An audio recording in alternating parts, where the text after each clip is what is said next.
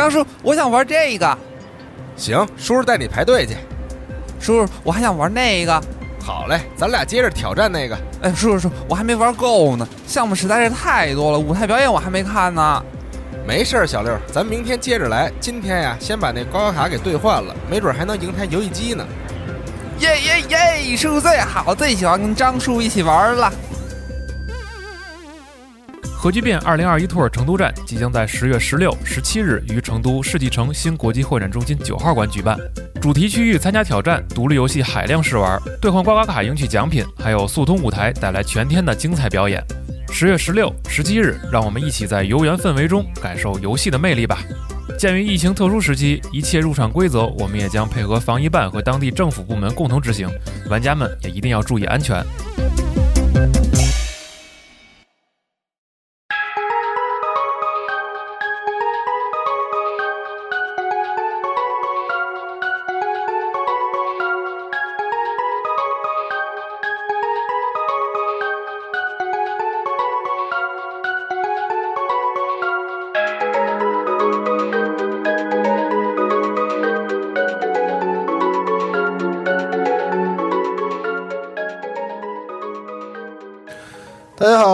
好，欢迎收听新的一期《家丢 Story》节目，我是龙马，我是冰。大家好，我是大巴。差点说成 Pro，好久没录 Story 了，感觉。嗯，你是不是在暗示自己有什么节目没录呢？我 们又回来了啊！我不知道你想说什么，可能有人知道。上一次响应了一次大家的这个这个要求啊，邮包。然后这次呢，我们又响应了大家的要求，哎，我们从善如流啊，学好特别快。是，你们也是事儿多啊，还是三人一桌嘛？怎么着都不行啊，所以我们这次打算尝试啊，我们人在这儿，但尽量少说话，看这样是不是能够满足 双方的朋友啊。但有人又说，哎呦，怎么大家都不说话呀？多来一点，咱还是写个 AI 吧，还是 换一个，然后把原来的台子拿出来，弄弄点采样进去，是吗？呃，行了啊。闲话少叙啊，嗯，咱们继续《流行之神》的故事。好，终于来到了《流行之神》初代的最后一个主线故事。哎呦呦呦呦呦，叫做无名车站。哦，还挺著名的都市传说。对，这一次的主线故事要短一些啊。在最后呢，我们也会把《流行之神》初代后面的一些，就是涉及几个个人篇章的一些都市传说呢，和大家简单再说一说。嗯。就说起都市传说里的这个车站，可能很多朋友啊，首先就会想到如月车站。这个车站周围它没有人烟，也没有手机信号，甚至周围还会发生一些奇怪的事情。就也有说法啊，这个如月车站呢，就是去往异世界的一个车站。哦。但在流行之神里啊，这次风海他们遭遇的不是火车车站，而是地铁车站。这次的故事就从风海。他从病床上醒过来开始，这风海病床前睁眼一看，还是熟悉的几个人，有他的好大哥雾起水明，老搭档小木，还有法医世不人见。原来这一次风海呢，在四天之前，他就是往地上一倒，就地昏迷。他倒地昏迷的地方就是这家医院的门口。经过检查，风海的身体啊是没有什么外伤的痕迹。但却失去了这几天的记忆，到底是发生了什么，就让风海在故事开头就已经是往地上一倒就地昏迷了呢？那这呀，还得从四天之前说起。这天风海是在家休息，在家嘛就无所事事，混混日子。突然就是建功幽香，他来了个电话，就约风海出去。这两个小年轻出门，他不是去吃饭，也不是去环球影城。依然是去探索这个都市传说，挖掘身边的奇怪灵异。约会内容很奇特啊，比较硬核了。是是是。风海跟着幽香是一直坐地铁，地铁坐了很久，回过神来，周围是一个人都没有。当地铁呀就彻底停下来的时候，是没有报站的广播，也看不见站台的名字，走出地铁也看不见任何的乘客，找不到工作的人员。这里就是没有站牌，也没有广告，就像是一个还没有建设完成就已经被放弃的一个地铁车站。太熟悉这种都市传说了。风海呀，他下车就想，也不知道这个地铁呀有没有回程，但是幽香却是很兴奋。原来呢，这里就是传说中的无名车站，它从一开始就没有名字。幽香就说啊，在东京首都的地铁呢，据说是具备有这个军事防御的功能。哎，有传闻就说呢，在永田町站的下面，以前是存在有战车的车库。那经过调查，总算是发现了一些蛛丝马迹。今天坐地铁过来呢，也是为了证明自己呀、他的推理、他的想法是不是正确。北京北京也有这种传说，嗯，说那个某哪哪个站怎么怎么着的，通到山里去然后了。里边是那个什么防空洞啊，还是什么的，就是有一些这个军军事设施连通着什么的啊，也都有这种说法。北京的无名车站，就地铁嘛，是个感总让人感觉有点神秘，就是是你永远只看到站的那一部分那小块儿，然后顺着轨道往里看都是黑黢黢的嘛，所以就容易让人产生各种各样的这种联想。那有没有那个小孩一上地铁就哭啊、害怕那种呃，小孩不是不允许上地铁吗？啊？啊，是吗？我一直是这么以为的啊。可以可以，说啥呢？回到故事啊，就幽香觉得自己一个人过来呢，还是挺危险的，于是啊，他就打电话叫来风海，但就是来到车站呢，只不过是刚刚开始。邮箱他的目的啊，还是去挖掘这背后隐藏的真相。风海他就坐在病床前回忆，但是无论怎么想，自己的记忆呢，就只能够回到这里。风海就说：“现在呀、我是在医院，那么幽香呢，他又在哪里？”是风海这么一问，周围几个人也是面面相觑。原来幽香到目前为止啊，还是一个失踪的状态。在四天之前和风海出门之后呢，就没有留下任何的踪迹。在医院门口被发现的，也就只有风海他自己。这么大一个人，就说丢就丢了，那还得了吗？而且从法律上，他现在是嫌疑人啊，就就是你一姑娘跟你出去，然后你自己回来，姑娘没了，都不知道抛尸抛哪儿那都了。不得不得不审你啊，是不是你们两个想法还挺严谨的。啊？然后呢，风海、小木、雾奇还有社部，他们知道这个人丢了不得了啊，也是赶紧动身前往地铁，就寻找幽香的踪迹。但是同样的地铁来来回回坐了几趟，这从头到尾，从尾到头，车内的广播啊都是报了具体的站名，每一站都有乘客，周围呢也能看到不少的工作人员，都不是风海记里面的那个无名车站。很正常。对，就看来说是要去到无名车站，可能还是有某一些特殊的条件。小木啊，他就说，现在我们已经是到了终点站，但后面的方向呢还有隧道，可能后面是这个地铁车库用的隧道，嗯，但也有可能呢就在这后面，无名车站是真的存在。哦，哎，几个人也是下定决心，就沿着隧道啊，就赶紧往后面探索，沿着地铁往这个深处前进。走了很长的路，周围还是一片漆黑，但是隐隐约约呀，就能够听到地铁开过来的声音。伴随着车头的大灯，这隧道里的地铁就从几个人身边呼啸而去。还挺危险的。赤布老师就说呢，在地铁上好像就是看见有人影，他们穿的是这个白色的旧手术服，不像是一般的乘客。嚯，雾奇大哥啊，他是眉头一皱，就说这趟地铁啊，应该是没有实体的幽灵地铁。那这话怎么说呢？原来雾奇大哥他的腿呀、刚刚就放在地铁的铁路上，哦，但是地铁刚开过去的时候呢，却一点碾压的感觉都没有。这味儿挺大的。真豁得出去。是那万一有咋办啊？他不小心的嘛，这一看腿也是完好无缺。生化六少玩啊，玩多了。穿着旧手术服的人影和没有实体的幽灵地铁嚯，看来这一次呢，大家又是遭遇到了奇怪的事件。几个人没办法，还是得继续往前进。走啊走，就在路边发现了一个倒下的人影。这个倒下的男子，他穿的是病人的服装。石布老师就说啊，这个男子已经去世了，但从身体的情况来看呢，已经是死去了比较长的时间，起码就得有好几天。男子的身上没有任何明显的外伤，但是腹部呢却被挖了一个大洞，这个大洞切得非常好，没有血迹，跟那个西瓜似的。嗯，挖得平平整整。这也不能叫身上没有明显的外伤吧？这个这个外伤还是挺明显的。从胸口到小腹哎是前后通透，内脏器官呢全部都消失不见，他是个虚是吧？你这死神可太冷了，我靠！还挺想看死神的。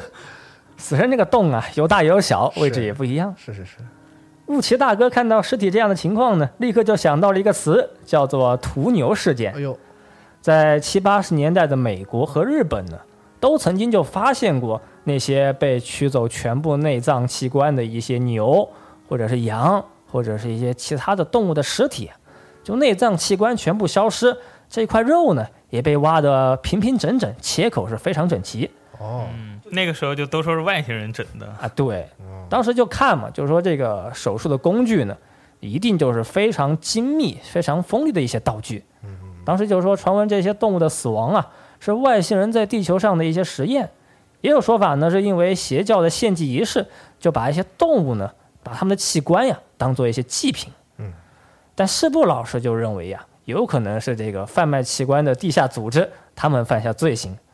这个男性尸体的右手内侧呢，还有一个数字编号，数字编号是幺幺零三，但目前大家呢也都不知道这个数字它代表的是什么含义。嗯，几个人是继续前进，走啊走，还就真就走到了丰海河幽香他们当时就来过的无名车站。就虽然像是一个中断建设的车站吧，但肯定啊，这其中还有一些不为人知的秘密。现在大家都很担心幽香，你说一个人他四天啊不吃不喝，肯定会有危险嘛。幽香现在就处于这种非常危险的状态呀、经过探索就发现，这个车站里面呢还有一个奇怪的隧道，走进隧道，穿过黑暗，眼前出现的是一片坟场，啊，是好几百个坟墓啊，它构成的一个地下墓地。嚯地下的风声呢是一直在持续，就像是一些亡灵们产生的叹息。调查周围的墓碑，发现基本都是昭和二十年到昭和三十年之间去世的一些人的墓碑还挺准确。啊。对，昭和二十年嘛，就是一九四45五年。年对，昭和三十年呢，就是一九五五年。对，也就是说，这些人去世的时间段呢，就是在二战结束没多久的这段时间。四五到五五年这这十年是吧？其中有一个墓碑上啊，它的编号也是幺幺零三，上面就写啊是昭和二十三年去世。那也就是说，刚刚遇上的尸体啊，如果是真的和这个墓碑上标的一样，那么这个尸体啊已经是死去了得有五十多年，嗯应该是干尸，但好像又比干尸新鲜那么一些。新鲜一点，果然是个虚啊！行，在地下墓地继续探索呢，又发现了一条奇怪的隧道。走进隧道的深处啊，发现这里有一个地下研究所，应该这也是二战之后吧留在日本的一些军用设施。一看这周围的设施呢，灰尘很多，应该是没有最近使用的痕迹。这时候几个人的背后呢，突然就传来了一个女人的声音。这个女人就说：“哎，不准动！”回过头一看，原来这位不是别人，就是丰海的女领导。不让他们别动嘛，哪哪都有她。让人别动，但是又特别想动。不准动啊，就看。哎，回头一看，就看到谁了呢？原来呀，就是犬通兰子，丰海的女领导。哦，那她又是来这干什么呢？犬通警部啊，他还是一个非常熟悉的回答，就说我刚刚审完百姓哥，正好路过，所以就 顺路。神他妈路过，这是地下赌场吗？这是。呃，就路过了，所以啊、就顺路到这个地下研究所来看一看。这个时候，犬通警部身边呢，又出现了一位满头白发的神秘男子。他是身穿西装，表情非常干练，尽管是上了年纪啊，浑身也是散发出一种久经沙场、力战老兵的气势。哦，这个人呢，就是之前啊一直和风海打电话，就联系风海去经历各种神秘事件的男子。原来呢，他就是和犬童男子也是一直都认识。哦，神秘男子就说能够在这里见面啊，肯定还是就神秘的恶作剧。本来以为风海你啊，现在还是躺在医院，但没想到你们呢，现在居然能够找到这里。神秘男子他就是自我介绍，说我就是隶属于某一个特殊组织的一个成员，但这个组织呢，和你们经历的这些怪异、这些案件啊，有着非常深刻的联系。这一次组织计划之一呢，是打算把这个设施中的研究啊，是重新开启。越听越像奥特警备队，我操！但这件事情非常危险，必须立刻被阻止。所以啊、我就和犬通兰子，我们两个来到这里，就打算把这些研究、这个设施就彻底埋藏在黑暗之中，那么刚刚啊，我就和全通男子操作了这点龙脉，是打算把这个研究所啊彻底破坏。真他妈操作龙脉啊！顺顺路走到这里操作一下龙脉，嗯，全通男子就说呢，龙脉呀，简单来说就是这个大地能量的流向，是能量汇集的地方就是叫做龙穴。在研究所的这个最初的设计上呢，就是能够释放负面的能量。本来呀，这里就是一个非常肮脏的地方，哦，有很多孤魂野鬼呢，他们现在还是在这里沉睡。经过全通男子和神秘男子对龙脉的操作啊，这里很快呢就会被彻底的破坏。嗯，士部老师就问：“那这里到底做的是什么研究呢？”神秘男子就说：“这里呀、进行的是恶魔的实验，你们最好还是不要去知道。”但风海这时候心里急呀、就问全通男子说：“你们有没有看见过幽香，一个十八岁的短发女孩？我们来这里不是为了别的，就是为了来找她。”全通男子就说：“啊，呃，我们其实也没有看见过任何的人，但是呢，我们也没有仔仔细细的就把这里啊全部走一遍。哦，目前龙脉已经是不可能再次操作了，距离彻底崩坏呀，只剩下一个小时的时间，这么准确啊？比较准确。全通男子就说，他现在和神秘男子呢手上还有其他的工作，所以也是无法出手相助。但是离开之前呢，也是叮嘱风海他们就千万别死，这个叮嘱还挺有效的。对，你们呢一定得赶在崩坏之前是安全的离开。风海一行人继续前进，就走啊走，听到了脚步的声音，就喊着幽香的名字就追了上去。但这个脚步声呢是越走越远，跟随这个脚步，还听到了敲门的声音和女人的尖叫。来到声音的源头啊，是一个反锁的房间。风海这时候就大喊：“哎幽香是幽香吗！”里面的女孩就立刻回话：“哎，风海，难道是风海吗风海这岁数还挺大，感觉。？”急，嗓子就哑了。雾奇大哥也开口啊，说：“我是雾奇，幽香，你先把门打开。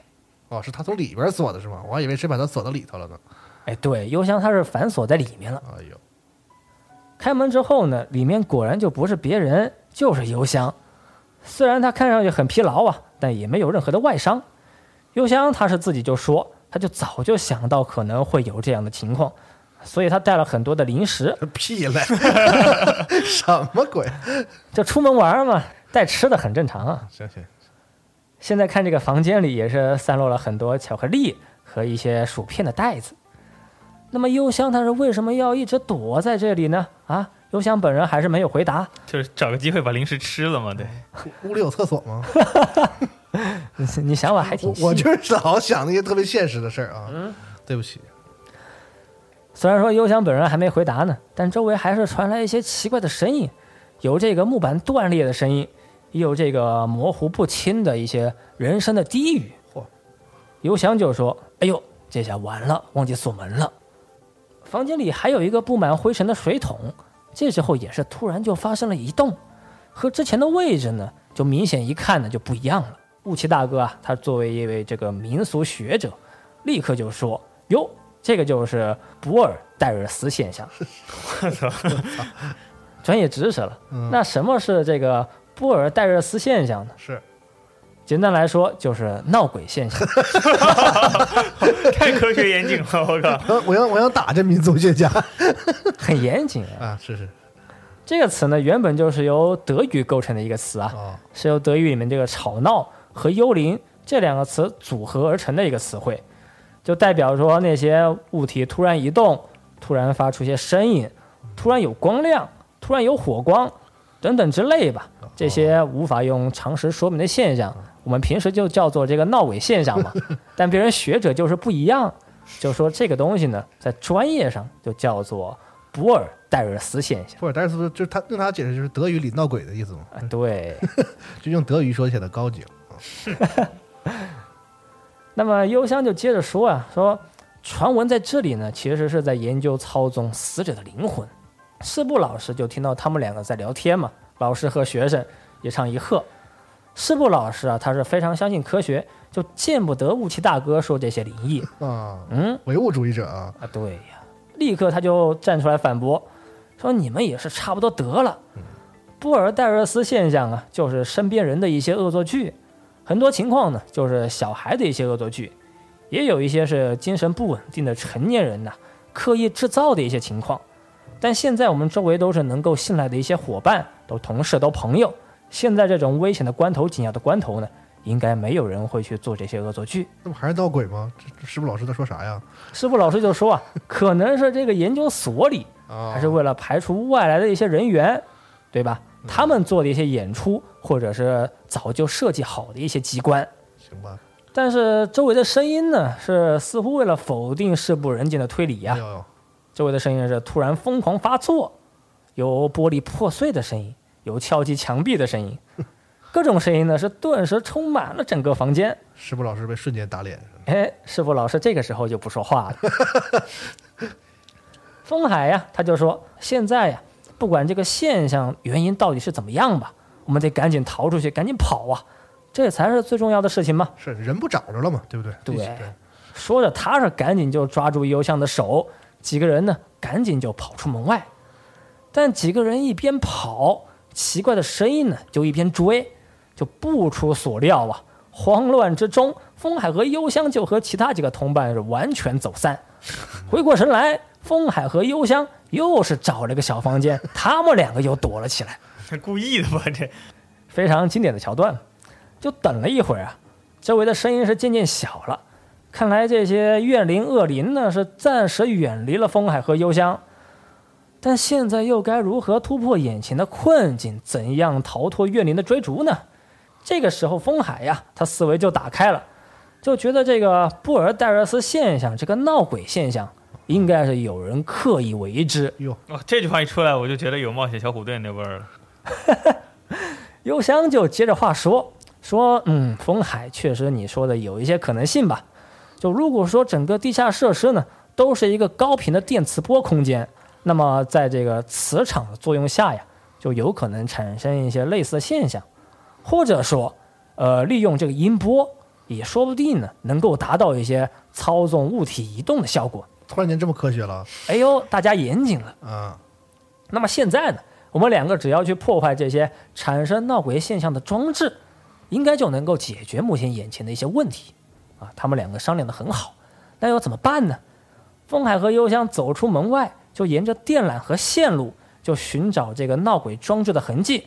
他们走啊走，突然就听见背后啊有这个光脚走路的声音。嗯，两个人回头一看，就看见一个女鬼，一个女性的幽灵，是一步一步向他们靠近。这里还有脚，对呀太可怕了。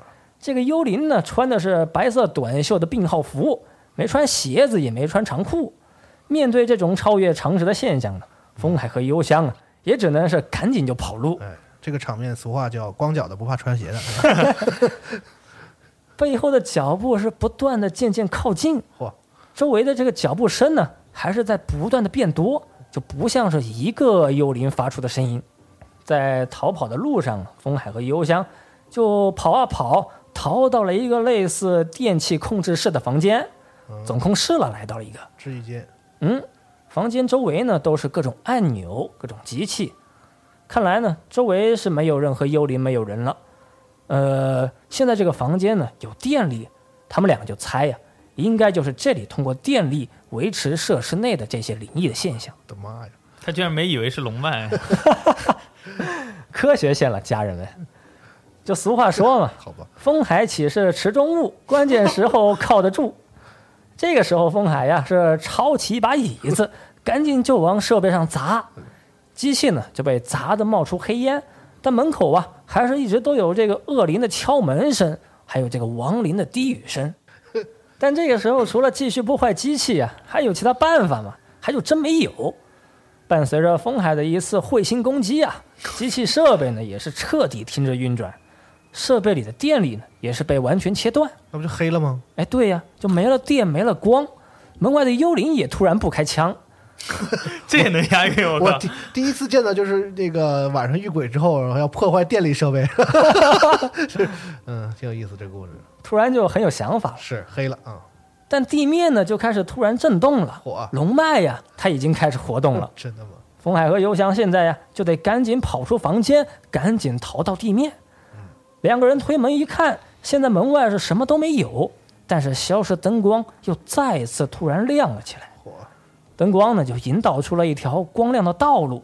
邮箱就说：“难道电力设备被破坏，让亡灵们就从这个研究所的束缚中啊解放出来？现在作为给我们的回报呢，所以呀、他们就点亮灯光，给我们指明逃生的方向。心态还挺好的。全是你想的吧？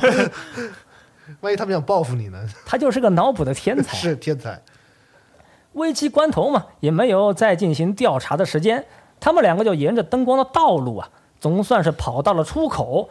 等待他们的不是别人，还是小木、雾奇和师部。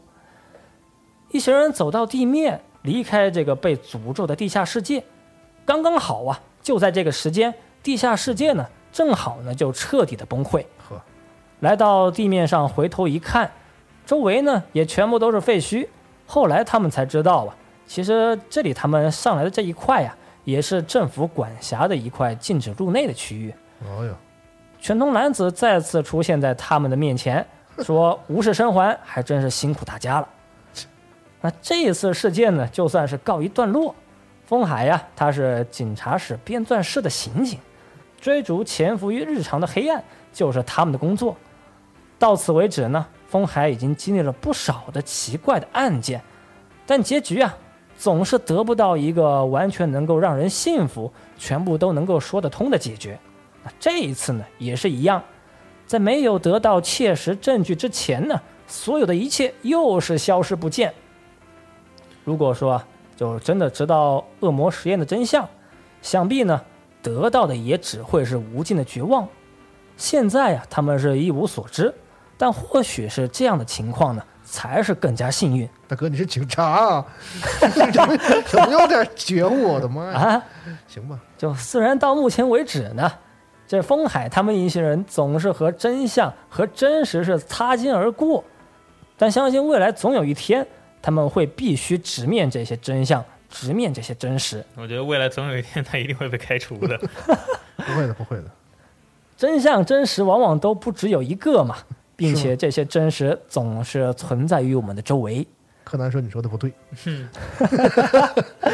在这个世界上，还有很多我们都不知道的真相，哦哟，在你的身边呢，或许也是这样。嗯，这就是无名车站的科学线啊，感觉也就是科学了个寂寞。有那么一点科学吧。接下来我们看看灵异线又给我们讲了怎样的一段故事。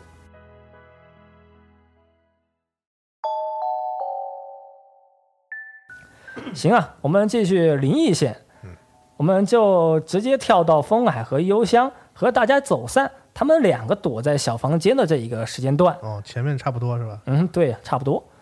如果说我们认为这个波尔戴热斯现象呢，确实是幽灵所为，那么我们就会进入幽灵线。啊，刚刚他们两个推理就是说是有可能有科学的原因嘛，哎呀，所以就是科学了。这个时候呢，幽香就会提议啊，我们去和门外的这些幽灵进行一个对话。嗯，幽香就说自己呢其实已经在这里待了四天，但其实除了身边有闹鬼的现象，他的生命还是比较安全，就说明啊，这里的幽灵他并不是想要杀人，也不是想要报复。幽香这个时候就对门外啊就传话就说啊，如果幽灵你有意识啊，就请回答我的问题。如果你的回答是是，那就请敲一下；不是的话呢，就敲两下。通过这个声音的次数啊，来判断幽灵的答案。这个时候呢，门外就敲了一声，就是。看来这个幽灵呢，确实还是有点意思。我觉得这是科学线。风海呀、他就问：“请问你是恶灵吗？”门外敲了两声，意思就是说啊，自己不是恶灵，不是坏人啊，不是坏鬼。哪有人？请问你是坏人吗？对对，他是恶灵的门 早早给他我。不是坏人。嗯，风海呀、继续问：“你是想杀了我们，是想要我们的命吗？”门外又敲了两声，看来呀、就是不想要风海和幽香他们的命，而是希望他们能够赶紧就离开这里。好童话的世界，这个人人都如此的美好。对，讲讲诚信啊，讲诚信嗯，鬼嘛，是幽香就赶紧问：“求求你把我们带到出口吧。”这个时候呢，门外是敲了一声啊，幽灵意思就是说没问题，跟我来吧。我的天哪！风海和幽香打开门，虽然门外是什么人都看不见，但地上呢还是有小孩的脚印，有这个小孩赤脚走路、光脚走路的一些痕迹。他们两个就跟着足印、跟着脚印一路前进，反正也不知道前方到底是天堂还是地狱。足迹啊，一直延伸到一扇破旧的铁门前。这个时候呢，足印没了，消失了，但看上去这个门也不像是出口。打开门一看，里面果然就是一个小房间。房间里呀、散落有各种玩具，有这个绘本，有图书，明显就是这个小孩待过的房间。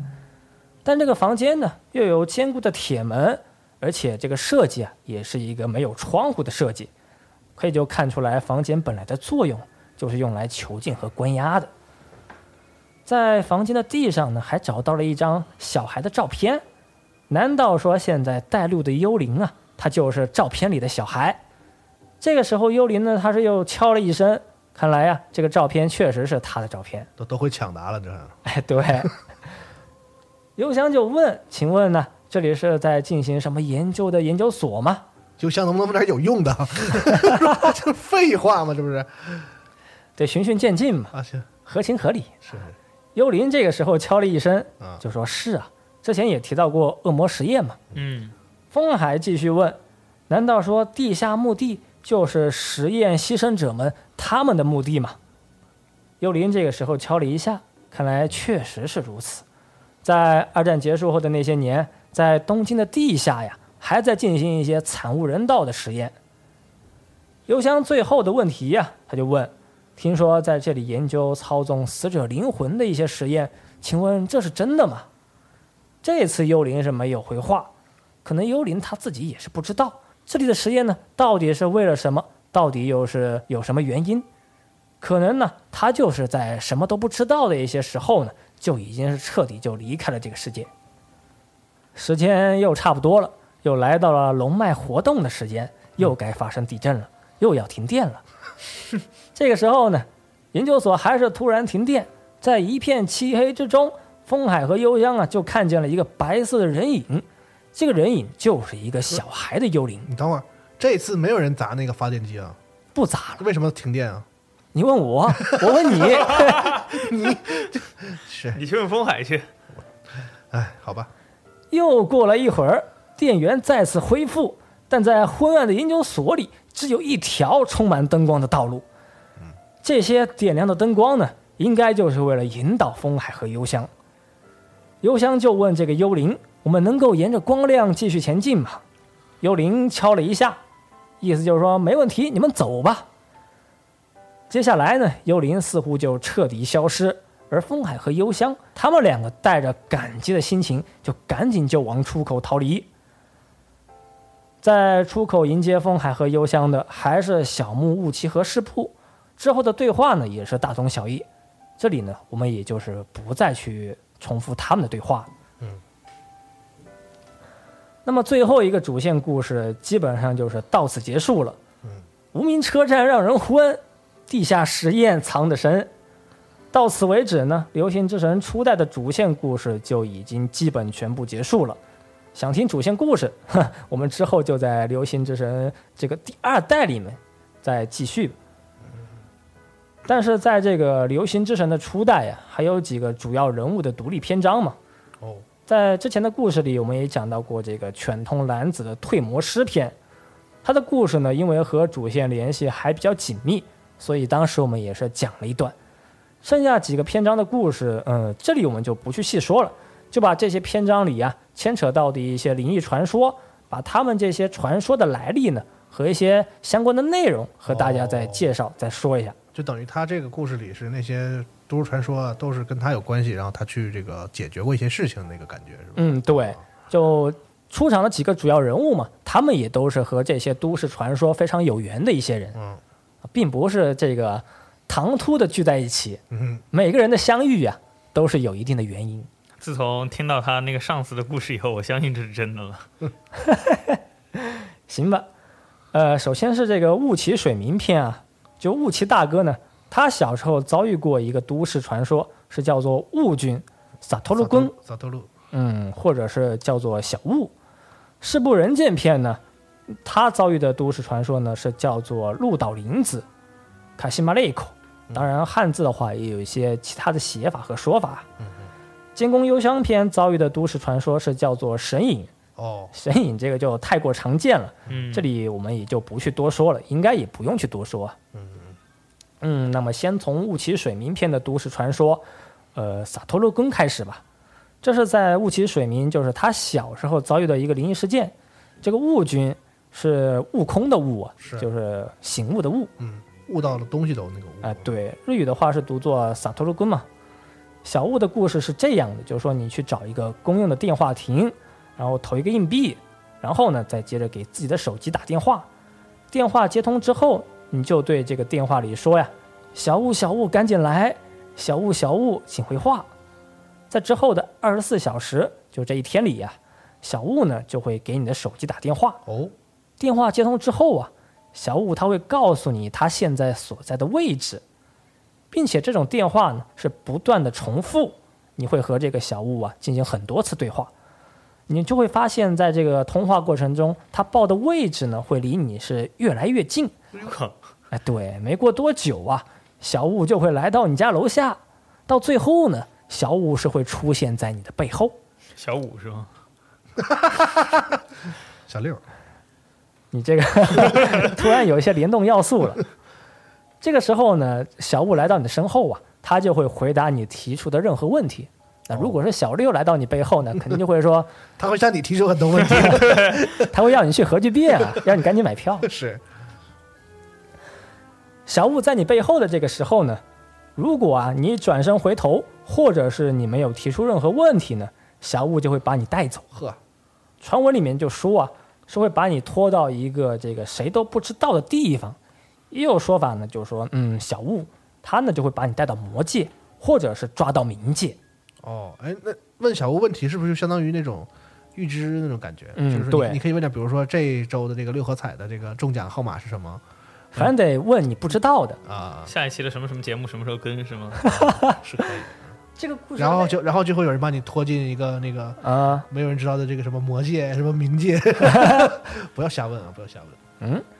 这个故事的类型啊，就这个传说的类型呢，其实和另外一个都市传说叫做玛丽的电话其实是非常相似的。是嗯嗯，玛丽的电话其实也是非常普及的一个传说了。就说这个娃娃人偶会逐渐靠近这个打电话的人。嗯，这里呢就是能够回答一切问题的小物嘛。嗯过程都是比较接近的。据说小物这个恶灵或者说这个传说吧，还是比较有脾气啊。就问他问题的时候呢，这个问题必须是你不知道答案的问题。就问完之后，你也不能够自己去抢答。就比如说吧，你问我今天抽这个手游的卡池，抽两百发能不能出呢？就你还没抽嘛，当然就完全不知道结果。这个时候，小物就能够给出他的一些答案，给出他的一些看法。那比如说，你去问小物明天的天气，但是你边问呢就边看手机查天气预报，小物他还没回答，你自己就抢答了，就说我刚刚看了天气预报，说明天下雨呀。那这个时候，小物因为没有回答问题嘛，小物这个时候就会非常生气，说你他妈好家伙玩我是吧？立刻呢就会对你进行一个报复。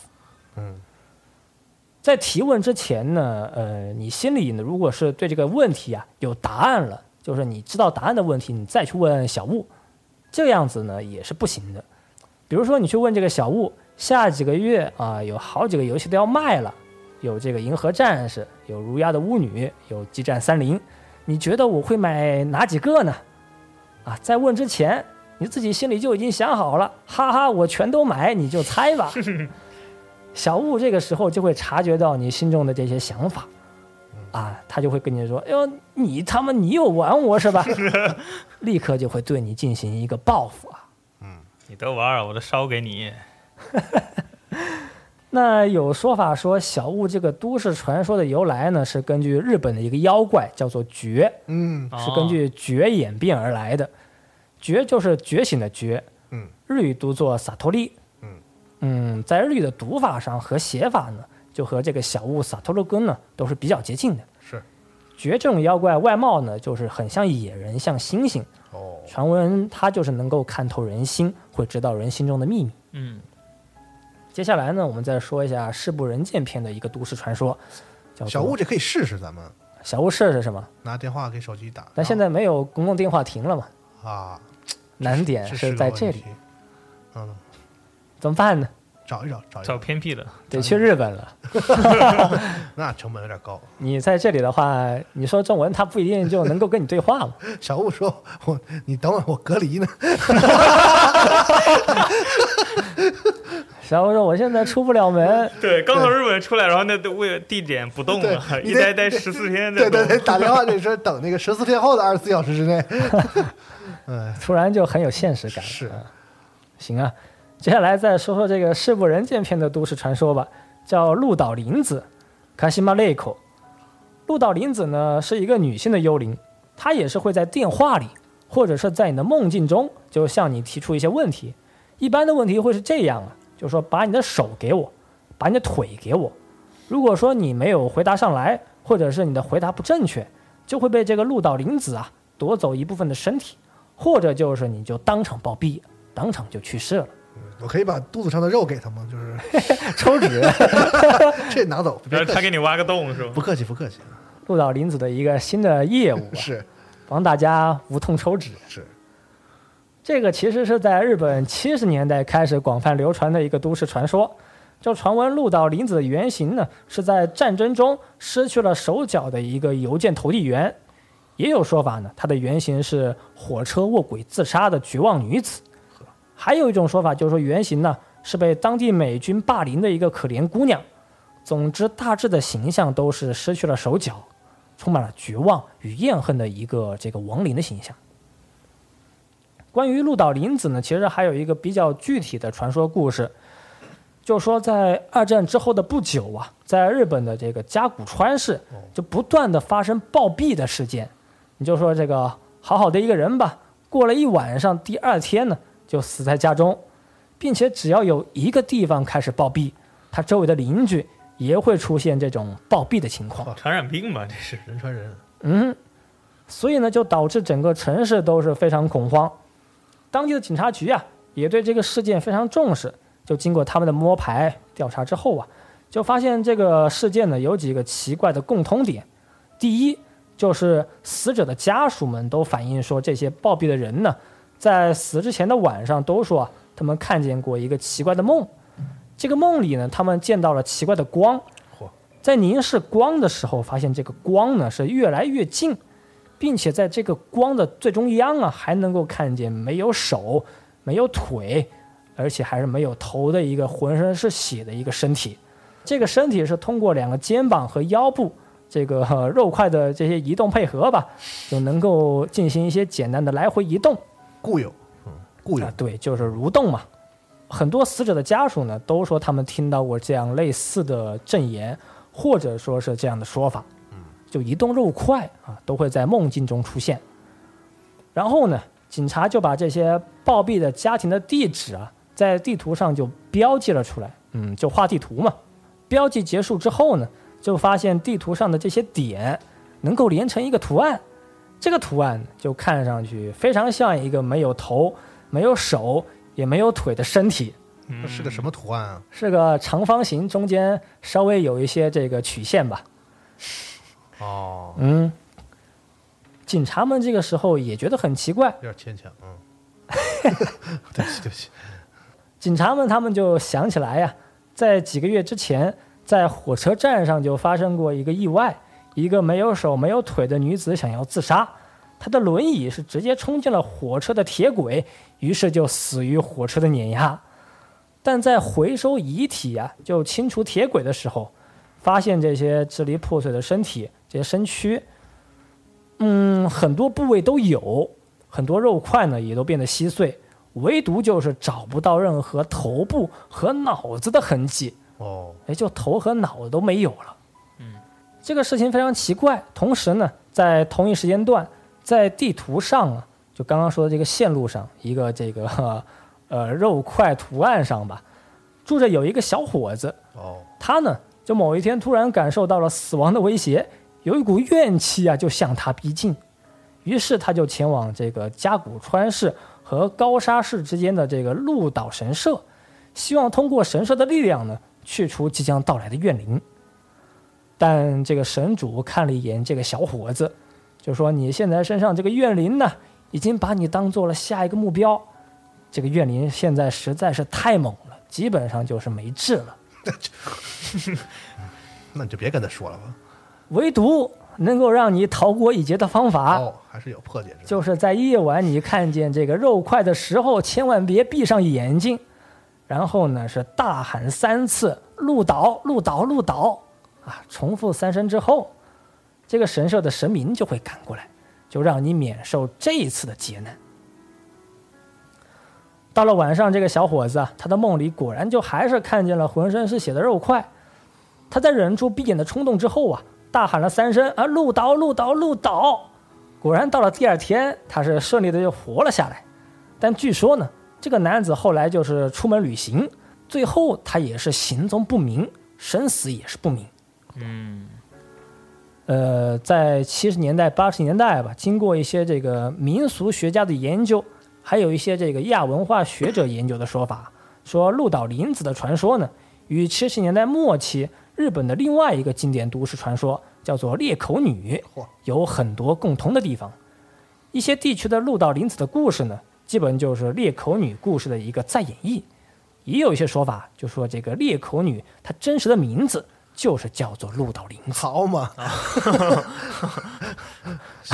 行行行啊，行啊，这一期流行之神，我想说的差不多就这些啊。主线故事讲了，然后呢，几个番外篇的一些都市传说也讲了。那么下面我觉得可能在就是十月份吧，啊。想讲一下另外一个这个也是即将发售的一个经典系列啊，零系列。我呀，哦。哎呀，哎呀，哦你说这个可不困了啊，啊，对，因为零系列也是很多人童年的回忆嘛，是，正好也是有这个复刻版在发售，嗯，嗯，而且零系列就很好，没有科学限制，那可太不科学了，没有非要没有强行科学的这个部分啊，嗯。挺好。就赶上这一波这个发售日吧，嗯看看能不能就和大家安排一下。你瞅瞅人家龙啊，嗯这个日日日咱说咱们说节目啊，不要不要老搞这些没有那个同事之间的这种啊，人人家就比较斌哥就想点什么呢？是没什么没什么，我不知道你想点什么。完，我刚才说什么来着？啊，就说这日本人还是很喜欢这种这个都市传说啊、灵异故事啊，民俗学的一些东西，就喜欢这个。其实大家都喜欢。你看我们那个周元节节目是吧？嗯，是啊，就随便就读一读这个听众的这个投稿，大大家就那么喜欢听啊，就还是喜欢听。这是一种什么心理呢？咱们这个你们有想过吗？就是大家都喜欢听什么所谓的这个恐怖故事啊、鬼故事，嗯，而，有的说哎吓得不行，还太太可怕了，那但是还要听。可能心中就是对一些这种嗯超自然现象的一些期待吧，嗯，嗯，想要生活中见到一些平时见不到东西，想要在床底下呢见到一个穿白衣服的大女人。那还挺吓人的，就是人老是那种对未知的那种，是吧？然后就比如说你晚上睡觉的时候，你就老感觉床底下可能有东西，因为它底下有空间嘛。所有就是、嗯所有空间的地方老黑在里边，是老让人幻想说它是不是有点啥。然后想着想着呀，就做了一个甜蜜的梦。嗯，就是你上厕所的时候，小时候有有没有那个那种想象，就觉得那个马桶里边那洞里会伸出什么东西来伸？出来一坨屎，单纯的单纯的马桶堵了是吧？伸出来一坨屎，太恶心了。你这个“伸”这个动词过于形象了，是，嗯，但是能升起来也挺厉害。是。然后其实，在那个十月份、十一月份嘛，嗯，我们还都比较忙，啊，可能流行之神要到呃之后的淡季吧，我们再想办法和大家再努努力，准备几期，再一口气慢慢放出来。啊，嗯行，再录一录。对，但零很好，很多朋友很期待零的节目，咱们零前也没细嗯聊过啊、也不知道暂时呃想怎么录，啊。可能会说大家玩一玩这个复刻作品，我们坐下来聊聊本作的感受，或者说再结合一些这个开发的故事吧，嗯和大家整体的回顾一下。嗯还就是说，嗯，和大家从第一代的故事呢，就稍微细一些的讲一讲呢。是，之前我们也想准备一点别的跟这个有关系的内容。你像斌同学是吧？对这个民俗学其实这个略有研究，对不对？你你又开始了，然后也想阿斌有一个叔叔，就是一个研究民俗的，然后也想看看能不能这找到合适的。但其实有的时候我们觉得说好像很神秘，但其实有些都市传说或者什么的，它也没有，也没有特别神秘没有，特只别是这个这个科学性一看就太阔气了。而且很多，我发现日本人那弄传这些东西的时候吧，他老就是每经过一一次传，好像就嗯老喜欢往里加点东西，对加加到后来你一听那故事太他妈假了，就是一点都不可怕了，因为你动作太太夸张了，还嗯反而是保留一点神秘感的时候，那个时候还是吧，就是有一点说不清道不明的时候，那个时候还大家觉得心里还挺，哎呀，好像还挺可惜，然后还挺可怕的。你到最后弄得太过分的时候，就大家就觉得，嗯是吗？嗯，但经历过这种七八十年代不断的筛选吧，能够流传下来的，现在也都是一些特别夸张、特别曲折的一些都市传说。是，但是都市传说嘛，传说的这个乐趣就在于，就是嗯，你在朝阳区这个传说是这样的，然后你跑你上丰台，可能同样一个故事就是说不一样了，然后这也也是这个所谓的啊传说的一个乐趣嘛。嗯，嗯，行行，行，那咱们这一期的这个流行之神的呃第四期，也是咱们这个流行之神游戏的啊、四期，咱也别说记不记得了，是吧？就是初代部第一部分啊，初代这一部分故事，咱们就算圆满的结束。好，哎，也感谢大巴，恭喜你啊，很好的完成了一个小系列节目，感谢大家吧，值得啊，鼓励啊，向你学习，向你学习。啊。行，然后呢，辛苦了，辛苦了，大家都不容哎，易。之后也像刚才这个大巴刚才预告的，我们会有一个跟零相关的一些节目，我觉得也可以让大家提提意见嘛，就是说你想听什么样的呢？嗯，哎。或者说是想听这个比较详细的故事，嗯，还是就想听一个这种历代演变的一个不同的进化过程的？嗯，是，嗯，嗯，行，那咱们这一期的故事节目就到这儿，哎，下一期的加丢 story 我们再见，拜拜。拜拜拜。拜。